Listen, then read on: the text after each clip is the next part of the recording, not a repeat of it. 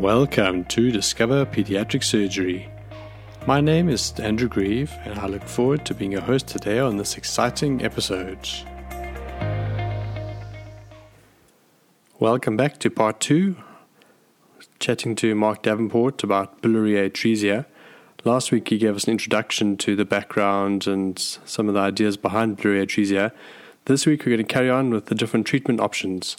Welcome back, Mark. Um, so you mentioned that you know if you've got a patient that's there's suspicion for biliary atresia, you'll take them to theatre for a, a mini laparotomy. Um, I mean, you know, there's always this gambit about patients going for an on-table cholangiogram, plus or minus a, a Kasai portoenterostomy. Um, you know, maybe you can just briefly break down for us what, what are the different treatment options broadly speaking for biliary atresia, and then we can talk a little bit more about you know the uh, Kasai operation, as it were. Uh, okay, so the the first and fundamental decision you have to make is will a biliary, will a Kasai operation be a futile procedure? Okay. And that question arises in the babies that are old at the time of presentation. So we will say arbitrarily that kind of question would be considered for babies that are 100 days plus at the time of presentation. So that's three months plus. Mm. Um, and we, we, if we're confident prior to laparotomy that the cause of their this baby's liver problems is biliary atresia, but yet they are so advanced that uh, any kind of Kasai operation would be a futile exercise. Uh, we consider those for primary liver transplantation. Okay. It's a fine clinical decision because some of them still do clear their jaundice, and we've had many cases. We published a series about 18 years or so uh, detailing the um, the actual um, post-operative uh, results of babies subject to Kasai at 100 days plus. And indeed, in that series, something like 40% still had their native liver at that five years of age, which is not bad at all. Now, Mm. a lot of those babies had come prior to liver transplant. Okay. So they, they may not have been in the, the most healthy condition at five years, but they still have their livers. Nowadays, almost certainly that proportion has dropped because we transplant much uh, much more readily. Uh, so we, what we were looking for, or what we are looking for, is clinical signs that um, of cirrhosis. So if the ultrasound shows a nodular liver, Okay. if the ultrasound or clinically there's obvious ascites uh, or signs of portal hypertension, we will back away and uh, uh, process them for liver transplantation as opposed to Kasai's. Alright. Uh, sometimes, if you still can't quite make your mind up, do a mini laparotomy. And you can see inside, well, you can see if the kid's cirrhotic, Yeah. uh, you can see if there's if they've developed choledochal varices Mm. uh, around the obliterated biliary tract, and, and, and that makes it difficult Kasai. Yeah. Uh, so you can then say, well, actually, let's let's leave it in situ and uh, let's again uh, put them through the transplant process. Now, that may be a moot point in those scenarios where you can't offer transplantation. Uh, there are clearly many areas in the world where transplantation is just not on the table. Yeah. Uh, and for those, you say, well, there is a possibility we can do something for this baby, carry on. Yeah. Uh, but in, uh, in, in the sort of developed world, if you like, transplantation is, is an effective treatment for cirrhosis, no question, uh, and you may as well just get on with it. Okay. So, I mean, in my experience, an on-table cholangiogram is actually not a very common entity. We always make preparation for it when we go and explore these babies, but actually, the chance of us doing it is relatively rare. Yeah. When do you find that it's a beneficial procedure? Uh, okay, so in all the textbooks, probably those textbooks that you should be throwing away, you say these babies go to theatre and have an operative cholangiogram. And then these are obviously textbooks written by physicians who have never been near an operating theatre, don't really know what a baby with biliary atresia looks like. Um, so, because when you get in, 80% of them will have an atrophic gallbladder. So there is no tube you can find to put a cholangiogram in Yeah. they have got atresia. You just carry on. Um, some of them, about 10 to 15 percent, will have what's what I would call a mucocele of the gallbladder. So the from the outside, the gallbladder looks normal, and The ultrasound reinforces that. But when you stick a needle in and aspirate, you get clear mucus, clear mucus. Um, and uh, they also have biliary atresia. Okay. Now, uh, if they've got clear mucus, clearly the bile has not got down to the gallbladder. They also have biliary atresia. You could do a cholangiogram in those. All you will show uh, is a distal common bile duct, Right. but no, there will be no connection with the more proximal elements. So again, you, you, you don't need to do a cholangiogram for them. Where you do need to do a cholangiogram is where you aspirate and find bile. Okay. Um, it still could be a type 1, as we've said. Um, uh, it could be, I guess, a biliary stenosis or inspissated bile that you've not actually appreciated. Um, and it could be all the other medical conditions that lead to the sort of mimicking of biliary atresia. So a cholangiogram is actually used for exclusion of biliary atresia, not a positive diagnosis. Okay. What's the story behind the Kasai operation? How did it come about in the first place? Okay, so uh, Morio Kasai was a um, Japanese pediatric surgeon. Uh, he'd had, I think, some training in, in the west coast of the states. He'd, he'd certainly spent a period of time there in Los Angeles, um, and uh, he was working in a place called Sendai, uh, which is on the uh, east coast of Japan. It had a tsunami there not uh, not too long ago. Uh, Sendai is a relatively quiet university town, and uh, he was a, he was used to operating on babies that were jaundiced, uh, trying as they all were to find uh, a more proximal uh, bile-containing lumen in order to do a conventional hepaticojejunostomy on. Those those those were the correctable forms of biliary atresia, but typically you would not be able to find that. Yeah. There's only about 10% that you could describe as correctable. Uh, so uh, I think the first case actually uh, that he'd uh, that he'd done what we would regard as a Kasai operation, uh, they had bleeding, uh, and he'd already transected this apparently solid bit of the proximal bile ducts. Um, and uh, in order to try and stop the bleeding, he just put the roux loop up. So he constructed a roux loop, uh, anastomosed it in, and, uh, and left it alone. Um, but lo and behold, the, the baby post-operatively they started to uh, uh, change the colour of the stool, uh, and the jaundice level came down. so he it was a, a serendipitous, accidental type of thing, as a lot of these things are. Yeah. Uh, but then he started to do it deliberately. Uh, he also started to do um, an actual uh, analysis, histological analysis of the resected parts of the biliary tract, um, and 3D uh, reconstruction of the biliary ductules that you can see. So Okay. if you do enough serial sections, um, you can then build them up into a 3D representation. And his some of his early papers are these hand drawn. So nowadays we do that kind of thing digitally, digital Yeah. capture, uh, and computerized 3D reconstruction. But in those days you couldn't do that. Uh, and it shows, he showed, um, the ap- appearance, if you like, of um, uh, these uh, ductules uh, within the otherwise obliterated uh, fibrotic biliary remnants. Uh, and that the more the, the higher you went, the more of them there were. Okay. So the closer to the liver you were, Uh, yes. the more they were. Yeah. So he, he said, well, he, he said this this is the operation of choice for these uncorrectable biliary atresias. You just uh, resect, transected them and still went on with what should have been a futile operation. Right. Um, and showed that in a high proportion, actually clinically, they did resolve their, their jaundice.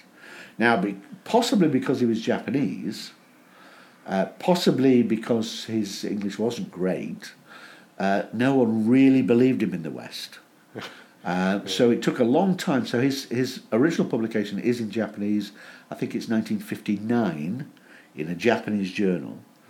Um, and this was, these were in the days before uh, before Google Scholar and PubMed. uh, so it was sort of lost a little bit. So um, he then embarked on on trying to present these internationally, the results. And again, lots of people racially stereotyped him, saying they're making it up. And it was only until the 1970s that a couple of Americans, John Lilly, uh, uh, Peter Altman, started to do that or go to Sendai and learn how to do it. Uh, and my predecessor, Ted Howard, in the early 1970s, probably 74, 5, 6, he went across to Sendai, watched Kasai doing this kind of operation, came back, uh, did the first Kasais in the UK, uh, and other Europeans took it up. So in the 1970s was the change. But by that stage, as I say, Japanese experience there had been at least 15 years. So that's why their long-term results are, are there. Yeah. You know, they, they, they, the oldest survivor we we uh, uh, no, we didn't find we didn't find her, but the Sendai people found her. She's uh, something like 50 years of age now. Okay. Uh, so there's two old ladies uh, who are the first sort of Kasai uh, survivors. Uh, so they've, they've got a much more detailed long term history than we have in the West. So what what are your current modifications, if you want to call it that? Um, so what's the operation that you do at the moment? We always Okay. talk about a Kasai, but in reality, it's a modified Yeah. enterostomy. What are you doing? What are the specific sort of nuances that you do that are different to what he was doing originally? Uh, okay, so uh, he, he, he developed his operation, no question about it. He changed what he was doing as well. His successor changed the Kasai operation, so uh, a guy called Ryoji Ohi um, started to be much more radical in the dissection. Okay. So the original Kasai operations are, are they're not as high as you perhaps want them to be. Uh, they're in the middle of the portal plate. It looks like an oval, and you suture to the oval. In reality, the bile duct actually permeates around uh, the vessels. So on the right hand side, um, you should be taking all the little bile duct remnants around the bifurcation uh, of the right uh, vascular pedicle. So there's an anterior vascular pedicle, a posterior vascular pedicle. There's a little triangle uh, which is way, way over in something called Rouvière's fossa. Uh, and we try and incorporate our Kasai dissection in that, because I never did that. On the left hand side, uh, we split uh, the little isthmus, typically, that you find in Rex's fossa Yeah. to try and get as high, higher up there as well. So it's a very wide dissection. We mobilise the, um, the bifurcating portal vein to get to the back, which is the caudate lobe as well. So the posterior thing is is is wider. The level, however, is not is is is flush with the liver capsule. Okay. So we don't uh, uh, we don't deliberately go into liver substance. If you Right. if you're getting into liver substance, you're just being too radical. It's not stable. We think it certainly doesn't improve the results Yeah. um, because, but I think it's a scar on the liver, so that simply fills in with fibrotic tissue. The actual plane of dissection, there- is a genuine plane. It almost, when the operation's going beautifully, you can almost strip it off um, the, uh, the the liver itself. Uh, so it's it's not an oval. It's into the little nooks and crannies uh, of the various uh, vascular pedicles going into the liver itself. And that's, that's a fairly wide resection uh, in comparison to Kasai's original descriptions. Okay. And then the length of the Roux loop.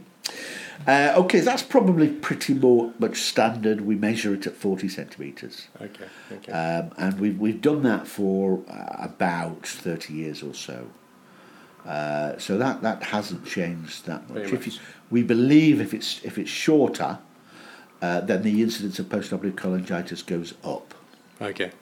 Um, so our incidence of postoperative cholangitis is relatively good by comparison with, with reported series. I'll say about 20 25%. What would be the earliest that you would do a Kasai portoenterostomy? uh, day one of life. So last year we published in Pediatric Surgery International, uh, first author Tyraskis, and what he did, uh, well, what, he, what we did, was um, actually do age cohort analysis. So we split our series uh, into rigidly defined age groups. So we had a, a group of uh, those that had come to Kasai at less than 30 days, Yeah. uh, 30 to 40 days, 40 to 50 days, 50 to 60 days, 60 to 70 days. So we had all these age cohorts. Now we were actually looking for the effect of steroids. There is an age effect in steroid use. And arbitrarily, um, our figures suggest that 70 days may be a cut-off. So if they're above 70, it, it doesn't really add a great deal. Below 70, it does. But we were trying to see if that um, had also the opposite sort of observation that the younger had the best outcome. And as it turned out, they did. So those that were treated uh, at less than 30 days, not many of them obviously, I think it was 12 in the cohort, 100% cleared their jaundice. 100%. Those were 30 to 40, I'll say uh, 90, 85%. So when you plot them on a graph, there is a falling line. Mm. And again, it seems to peter off down to, at about uh, 70 days. Okay. So we reason that, that that's another reason to get these uh, is, these infants operated on as speedily as possible. What does your youngest? Uh, the young, the youngest ones are usually very unusual because there's no reason why you get the diagnosis quickly. Uh, so they're often syndromic ones. So I think uh, our youngest ones, which may have had a Kasai's at less than two weeks of age or so, uh, had some other issue in, in which it was recognised this kid didn't have a bile duct. No, the reason I'm asking is because you know there's always this query about if you have a duodenal atresia, for Yeah. example, and you notice that there's Yeah. no Yeah. bile duct. Yeah. Do you do the Kasai there and then, knowing that the liver is a bit more friable, it's a bit more prone to Yeah. subcapsular hematomas, or do you wait two weeks, a month before you go back? So the uh, we, we would we, the advice would be because it's not me that's probably going to be doing the duodenal atresia. Uh, try and do a cholangiogram just to confirm if there is a gallbladder. Try and do that. Uh, if you've got your cholangiogram, because you can have bile duct abnormalities with duodenal atresia. We've seen that, Mm. uh, and some of them can be really strange, but not actually biliary atresia. And if you can show that they've got patency of the bile ducts, then you obviously don't need to do any kind of operation. Uh, but if you genuinely think this could be biliary atresia as well, um, then we would simply advise to sort out the duodenal atresia uh, because they're more than competent to do that. But perhaps they haven't got the expertise in the biliary atresia side, and that just leave it to someone else a week or two later, uh, with the with the implication that that someone else is a in a central system uh, with more experience. Okay. So that brings me on to your post-operative medical adjuncts that you use after a Kasai. Yeah. Do you guys use prophylactic antibiotics, and if so, for how long? Okay, so the antibiotics we would uh, use, and, and all people would use uh, immediate post-operative antibiotics, intravenous uh, antibiotics for three, four days. Uh, we happen to use tazocin and gentamicin. I'm sure you could use all sorts of things. Um, the sort of uh, key controversial areas whether you continue it orally for and what length of time do you do? Do you do that? Uh, we happen to to prescribe oral antibiotics. It's an oral cephalosporin for about a month and then stop. Okay. Uh, there are others that would just continue it for a year. Um, there's no real evidence to support that, to be honest. So we, we, we tend to be relatively conservative for that. And then what other medical adjuncts are you using post-operatively? So that again, another controversial area would be uh, the use of steroids. Now, steroids also have a long history. Kasai himself experimented with uh, with uh, steroids, uh, but it was probably the Americans that uh, uh, first wrote about it. They were using it slightly different fashion. They were doing what was called blast therapy. And they were giving it not immediately after the operation, but when they'd run into problems. So if they're if they're children who they'd done the operation, uh, they were the jaundice level was going down, pigmented stools had reappeared, but yet they started to go white again. The bilirubin had gone up again. They would give them a blast of methylprednisolone. Uh, in those days, uh, they were actually doing um, a stoma within their Roux loop. So you could see the bile coming out, they could collect the bile, they could measure the bilirubin on it. And there are uh, original papers showing uh, very obvious changes in these kind of um, uh, bile flow. So if you give steroids, your bile flow increases. Uh, the level of bile excreted also increased. Um, so people then recognised or, or realised that, well, if it helps them in that kind of s- scenario, perhaps it would help all of them if you used it as an adjunct. Adjuvant therapy. Um, and people like Muraji uh, in Japan started to test various dosage schedules. The problem uh, at that time, which is probably the 1990s, is that he didn't have that many patients. And statistically, he could never come to any conclusion. So he'd do these uh, two milligrams per kilogram per day prednisone for whatever it is, two or three weeks. Uh, then changing the dose, going up a little bit. Nothing much changed, to be honest. Uh, so it was always very controversial as to what you should do, what the type of steroid, what dose, how long you gave it for. Um, and we recognised that it, it did need some kind of trial, some kind of randomised, protocol driven, uh, ideally placebo uh, trial. So we, we, we did that in the, uh, in the early 2000s. We did it with Leeds. Um, so we randomised our children to receive, in retrospect, what was a low dose of steroid, uh, two milligrams per kilogram, and, they then went. They did that for two weeks. We then went down to one milligram, uh, and then stopped it. So they had a month course of, of steroid postoperatively. And when we looked at the results, um, uh, we broke the code. Uh, it didn't change the actual uh, proportion that was clearing their jaundice. But when we looked in detail at the actual biochemistry at one month, six months, there were very clear statistically statistically significant uh, differences in actual uh, bilirubins. So the steroid group had very much more obviously lower bilirubins. Yeah. ultimately, that didn't change the clearance rate, but nonetheless, the steroids did appear to be doing something. So we re- we reasoned that okay, other people have started to use higher doses. Well, we'll double the dose. In fact, we started with five milligrams per kilogram uh, per day, um, uh, and see what happens. And uh, because uh, once you've done a randomised trial and you believe in a something, it's very then difficult to, to revert to equipoise and to try and convince them that actually a placebo is probably just as good. We don't know. Yeah. Uh, uh, and parents were saying to us, well, we, we, we're, we're sold on your story, uh, but they didn't want to get the placebo.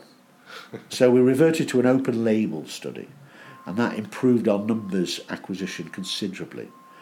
Uh, and when we did a post hoc analysis uh, of all the steroid uh, infants that we'd given versus our controls, our placebo controls, and historical con- contemporaneous controls, uh, there were very clear differences in the clearance rate of jaundice now. Right. So the biochemical differences had then become more significant. The clearance rate of jaundice was different by a factor of about 15%. Um, a- and we've continued to use steroids, high dose steroids, High dose steroids. high dose steroids. Um, so, um, and that's the same of the other two centralized units. They, they Leeds, they, Leeds use a different steroid. We were using predn- prednisone. Uh, they continue to use dexamethasone.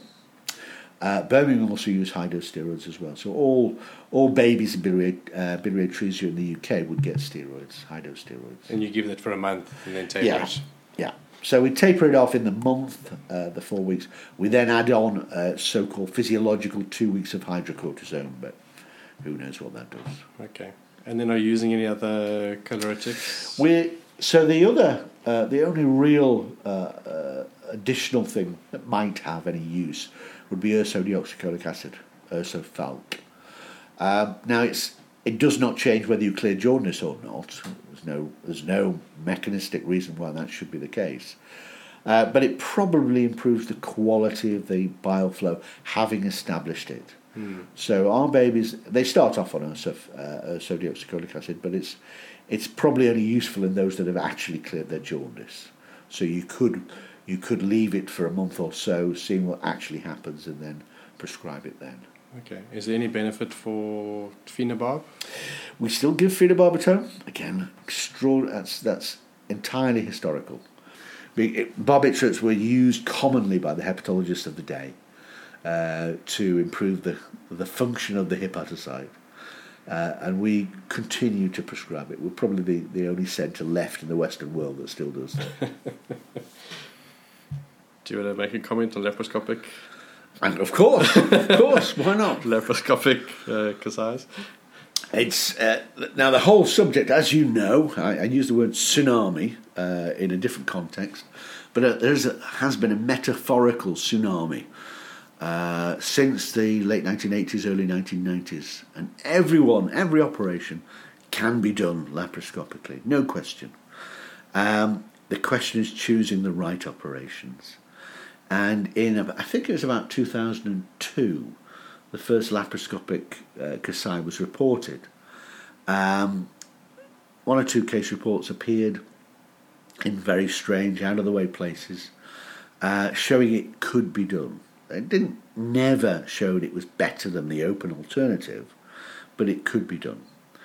Um, and uh, particularly uh, in the East, who have bigger numbers, uh, they started to accumulate good experiences with it, and Hong Kong particularly. So that drivers uh, in Hong Kong, a guy called Paul Tam, uh, who, in the context of laparoscopy, was relatively experienced, uh, started doing it, and then analysed their series and found actually they had worse results with laparoscopic Kasai's.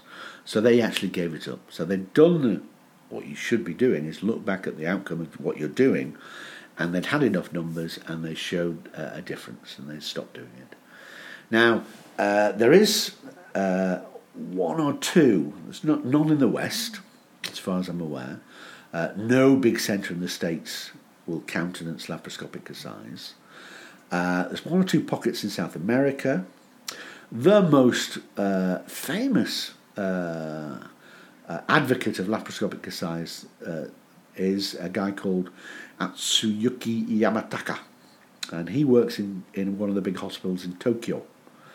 And uh, he he actually knows that he can't replicate what I described as the radical dissection um, uh, of, uh, of biliary atresia. He, he knows that it's far too difficult to do that kind of dissection laparoscopically. So actually, philosophically, he has referred, reverted to the Kasai approach, and his resection is a relatively limited resection. Now, he makes a, a good point of it. He, he, he says, This is a, what I'm deliberating, what I'm deliberately trying to do, um, emulating the master. Uh, yeah. And uh, that's and he, um, when you look at his figures, they're not bad, you know. But there are uh, uh, the Japanese figures, by and large, are better than anything in the West, anyway. Yeah. Um, and one of the things that the uh, he he does in common with many of the Japanese uh, surgeons is actually give repeated courses of steroids. We don't give repeated courses, um, and they keep their babies in for long periods of time, and they they have a, a, a routine of going around the uh, the baby ward, looking at the stool of their stool colour of the post-operative babies, and if it's if it's got a hint of white, they will redo the steroids from the start. Okay. And I think that that may have may have uh, uh, what maybe one of the reasons why uh, they have got better clearance rates than we do. We, mm. we, we, simply take it. Uh, babies, our babies get discharged at day seven. Uh, we then see them in four to six weeks later. And we wouldn't do another course of steroids uh, for our babies. We yeah. accept it if it doesn't work. So people always used to talk about the outcomes as being the rule of thirds. So 30% would drain, 30% would drain but wouldn't clear their jaundice, and then 30% just wouldn't drain at all. What are your expected outcomes at the moment? Okay, so um, again, uh, in ideal circumstances, uh, with a, a trained uh, operator who's experienced in the condition itself, I could not accept accept anything less than fifty percent clearance of jaundice. Okay. Um, so uh, with we attribute this, we have jumped up to about sixty five percent clearance of jaundice. Um, as I say, I attribute that to the high dose steroids as well. And that's anecdotic at six months. Uh, yeah, yeah. So that, that would be our, our baseline, our starting line. Yeah. And that's obviously the best prognostic indicator that if you clear your jaundice, you are likely to keep your livers. Yeah. Um, they say the Japanese series, reported series are probably another 5 to 10% on top of that. Okay. It is interesting, though, that uh, again, people put about myths. Well, it's a different disease in Japan. We know it's more common. Don't know why, but we know it's more common. Um, but they say, well, perhaps they're fudging the results in some way because they they have a, a they don't do cadaveric transplantation as well, so they haven't. It's it's a very difficult decision to opt for a living donor transplant. Mm. So they accept more of their or uh, jaundice babies. They they don't immediately resort to transplant for theirs. So that can colour it a little bit. Um, but if you look at the Chinese results, they are nowhere near as good as the Japanese. Um, and presumably, again, that's the same disease. Yeah. So the Japanese are doing something that's different from the Chinese people. Uh, and the Chinese series, despite the numbers, which are very good, um, really aren't as, as they don't have the, the best outcomes. So if you if you have a working Kasai operation, does it work forever?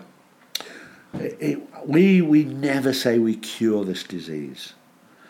Uh, at best, it's a good palliative operation.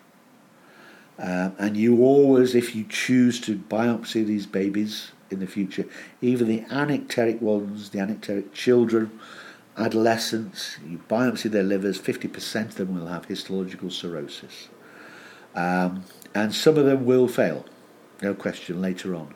So, in terms of if you look at the native liver survival curve, uh, there is a, an early drop off, and that's due to the ones that just don't work. Yeah. It then is a plateau like appearance, but the plateau is always falling off uh, as various ones finally give up.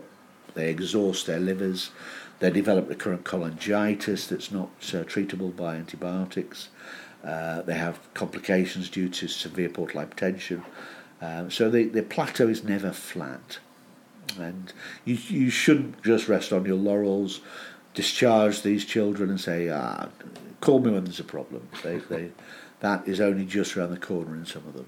Yeah. So, what kind of things do you look out for post-operatively? I mean, do you scope them on a routine basis to look for portal hypertension? Yeah. What, what do you? We what? we we've tried to engineer various scoring systems post-operatively, specifically to look at the development of varices. We we, as you know, we're very strong believers in what we call the APRI, which is the uh, AST to platelet ratio. That was that. Who who invented that one? let me let me think. Oh, Andrew. Yes, Andrew Grieve. Andrew Grieve. You've heard it here first. Uh, uh, looked at our series at King's using an APRI. Actually, it's a very valuable tool. It does give you a bit of an insight uh, into what's happening in terms of the de- development of fibrosis for these babies. Um, and uh, and we, as I say, we've, we've developed some kind of prognostic formulation. The problem is they're all mathematical and no one really uses them in practice. Mm-hmm. So, in practice, whilst we would, we would all like to do prophylactic endoscopy, never happens. Uh, so it's it's it's sort of restricted. The hepatologist uh, comes back to us and says, actually, this this baby's platelet count is, is getting low. I can feel the spleen. I'm suspicious, would you do an endoscopy? So we would do it in that kind of scenario, really. Okay. Are there any new, and novel, exciting potentials, treatments coming for biliary atresia? Uh, sadly, eh, on no, is the short answer. So I went to a, a, a one day workshop in, in Bethesda in, in Washington, D.C., where the great and the good uh, of American hepatology assembled on one day in a room to thrash this out. Um, and what is very obvious was that uh, there is no immediate solution to any of the problems. Albeit, uh, one of the guys there, a guy called Saul Karpen, a very bright hepatologist, uh, reeled off a list of potential um, uh, biliary agents, antifibrotics, um, and uh, said, well, you know, maybe tomorrow, maybe tomorrow one of them will actually work in clinical practice. But the, the damning thing is, uh, history damns us to repeat our own previous mistakes. So steroids are still controversial. Yeah. They've been going for 20 years, 30 years. Anything else has, has never happened. What we desperately need is an anti-fibrotic agent, something to slow down the process of fibrosis. So it wouldn't matter if you didn't clear your jaundice. You wouldn't get the the uh, the life-threatening problems of varices. Mm. Um, but a lot of money has been poured into this kind of research, and there ain't nothing out there. All right, thanks, Mark. That's been a whirlwind tour of biliary atresia. I think we've all seen lots of insights and uh, gained a few tidbits here and there, but we appreciate your time. Thank you so much and travel safely back to the UK. Thank you very much, Andrew. We hope you enjoy your long flight back to Johannesburg. In economy class, I hope. Absolutely. Thank you for joining us on Discover Pediatric Surgery. Let your friends and colleagues know so we can all learn together. Catch you next week.